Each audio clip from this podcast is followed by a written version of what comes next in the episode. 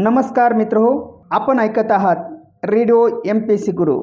मी आहे प्राध्यापक Ganpat Ugade spread the knowledge मित्र हो आज आपण मराठी व्याकरणातील एक महत्त्वाचा घटक पाहणार आहोत वाक्यांचे प्रकार. परीक्षेला एखादे वाक्य दिले जाते. उदाहरण मुलांनी आईवडिलांची आज्ञा पाळावी. कंसात वाक्याचा प्रकार ओळखा. खाली तुम्हाला चार पर्याय दिले जातात की वरील वाक्य आज्ञार्थी आहे विद्यार्थी आहे संकेतार्थी आहे की स्वार्थी आहे? आणि तुम्हाला योग्य न- उत्तराची निवड करायची असेल तर वाक्याचे मुख्य प्रकार किती आहे कोणते कशावरून पडतात या सर्व गोष्टी तुम्हाला माहीत असणं गरजेचं आहे. चला तर मग आज आपण पाहूया मराठीतील वाक्यांचे प्रकार. पूर्ण अर्थाच्या बोलण्याला वाक्य असे म्हणतात. त्यात कर्ता कर्म क्रियापद हे वाक्यातील महत्त्वपूर्ण घटक असतात. मराठीतील कोणत्याही वाक्याचे दोन भाग असतात. एक असतो उद्देश भाग आणि दुसरा असतो विधेय भाग. वाक्यात कर्ता ज्याच्याविषयी बोलतो त्यास उद्देश असे म्हणतात व उद्देशाविषयी जी माहिती सांगितली जाते त्यास विधेय असे म्हणतात. ते ते क्रियापदाशी संबंधित असते.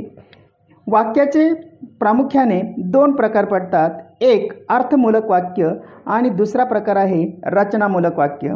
आपण प्रथमतः समजून घेऊया वाक्याचे रचनेवरून तीन प्रकार पडतात. एक आहे केवळ वाक्य. त्यालाच शुद्ध वाक्य किंवा साधं वाक्य असेही म्हणतात. ज्या वाक्यामध्ये एकच उद्देश आणि एकच विधेय असते म्हणजेच एकच कर्ता आणि एकच क्रियापद असते त्या वाक्याला केवळ वाक्य किंवा शुद्ध वाक्य असे म्हणतात. उदाहरण तानाजी लढता लढता मेला. आम्ही जातो आमच्या गावा. ताजमहल सुंदर आहे. म्हणजेच एकच उद्देश आणि एकच विधेय असणाऱ्या वाक्याला केवळ वाक्य असे म्हणतात. दुसरा जो प्रकार आहे त्यास म्हटलं जातं मिश्र वाक्य. एक प्रधान वाक्य व दुसरे गौण वाक्य. हे गौणत्व सूचक उभय अन्नव्य अव्ययाने जोडली जात असेल तर त्या वाक्यप्रकाराला मिश्र वाक्य असे म्हणतात. उदाहरण गुरुजी म्हणाले की पृथ्वी सूर्याभोवती फिरते. मुलांना घरी यायला उशीर झाला कारण वाटेत गाडी बंद पडली. आमचे शरीर घाटदार व्हावे म्हणून आम्ही योगासने करतो. जेव्हा आकाशात ढग जमतात तेव्हा मोर नाचू लागतात. म्हणजेच जर तर जेव्हा तेव्हा जसे तसे जे ते जेथे तेथे यासारख्या गौणत सूचक उभयान्नव्य जर दोन वाक्य जोडली जात असेल तर त्यास मिश्र वाक्य असे म्हणतात. तिसरा प्रकार आहे संयुक्त वाक्य. दोन केवळ वाक्य एकत्र जोडण्यासाठी आणि व अथवा किंवा परंतु यासारख्या प्रधानबोधक उभय अन्नव्यव्यांचा वापर केला जात असेल तर त्या वाक्यप्रकारास संयुक्त वाक्य असे म्हणतात. उदाहरण कष्टकरी हातावरच भाकरी खातात आणि कामाला जातात. या ठिकाणी दोन वाक्य आणि या उभय अन्नव्य अव्ययांनी जोडलेले आहे. दंगल झाली म्हणून पोलिसांनी बंदोबस्त केला. दंगल झाली एक वाक्य आहे. पोलिसांनी बंदोबस्त केला दुसरं वाक्य आहे. परंतु म्हणून या उभया नव्या अव्ययांनी ते जोडलेले आहे. गुरुजी म्हणाले आम्हाला चांगले शिकवले शिवाय गोष्टीही सांगितल्या. सकाळी आठ वाजता आठ वाजले आणि मी बाहेर जाण्याच्या तयारीला लागलो. दोन वाक्य आणीने जोडलेली आहेत. संयुक्त वाक्याचे तीन प्रकार पडतात. एक केवळ संयुक्त वाक्य. जेव्हा दोन किंवा दोनापेक्षा अधिक केवळ वाक्यांचे प्रधान सूचकत्व उभय अव्ययांनी जोडली जातात तेव्हा त्यास केवळ संयुक्त वाक्य असे म्हणतात. उदाहरण विजा चमकू लागल्या आणि पावसाला सुरुवात झाली. तो आला आणि लगेच गेला. दुसरा प्रकार आहे मिश्र संयुक्त वाक्य मिश्र अधिक मिश्र. जेव्हा दोन मिश्र वाक्य प्रधान सूचक उभय अन्नव्य अव्ययांनी जोडली जातात तेव्हा त्यास मिश्र संयुक्त वाक्य असे म्हणतात. ज्या गोष्टी घडतात त्या प्रत्येक गोष्टीला कार्यकारण संबंध असतो व तो जेव्हा आपल्या लक्षात येतो तेव्हा मनाला समाधान होते. म्हणजे हे दोन्ही वाक्य मिश्र आहेत. अभ्यासाकडे दुर्लक्ष झाल्यामुळे मधू नापास झाला तेव्हा बाबांना राग आला होता. पण मधू निराश होऊ नये म्हणून त्यांनी तो दाखवला नाही. हे देखील वाक्य मिश्र मिश्रच आहे. तिसरा प्रकार आहे केवल मिश्र संयुक्त वाक्य. केवल अधिक मिश्र.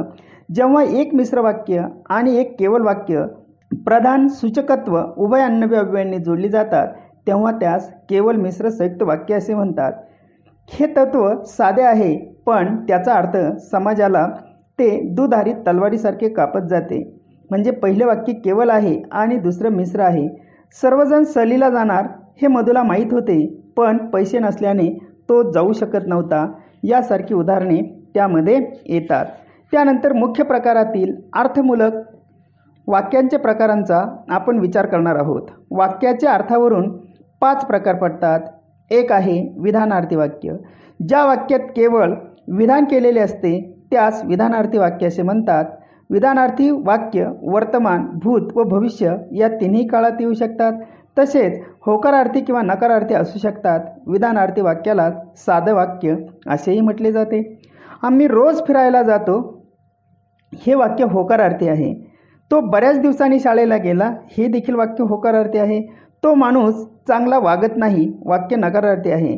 विधानार्थी वाक्यात प्रश्नार्थी व उद्गारार्थी वाक्य कधीही येत नाही हे आपल्याला लक्षात ठेवायचं आहे. परत एकदा पहा विधानार्थी वाक्यात प्रश्नार्थी व उद्गारार्थी वाक्य कधीही येत नाही.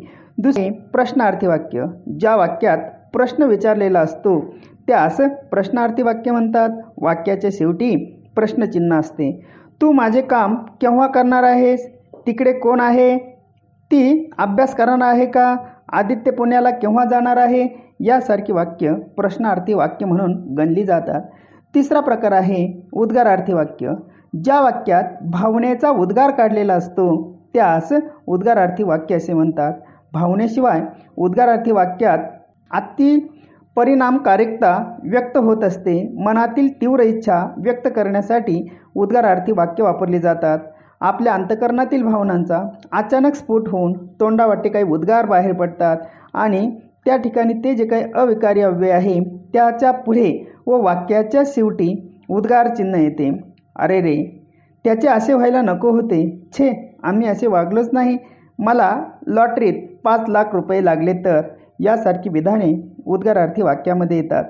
चौथा प्रकार होकारार्थी किंवा त्यालाच करणरूपी वाक्य असे म्हणतात. ज्या वाक्यात क्रियेचा होकार दर्शवलेला असतो त्यास होकारार्थी किंवा करणरूपी वाक्य असे म्हणतात. मुलगा अभ्यास करतो विधानार्थी वाक्य. मुलांनो शांत रहा आज्ञार्थी वाक्य.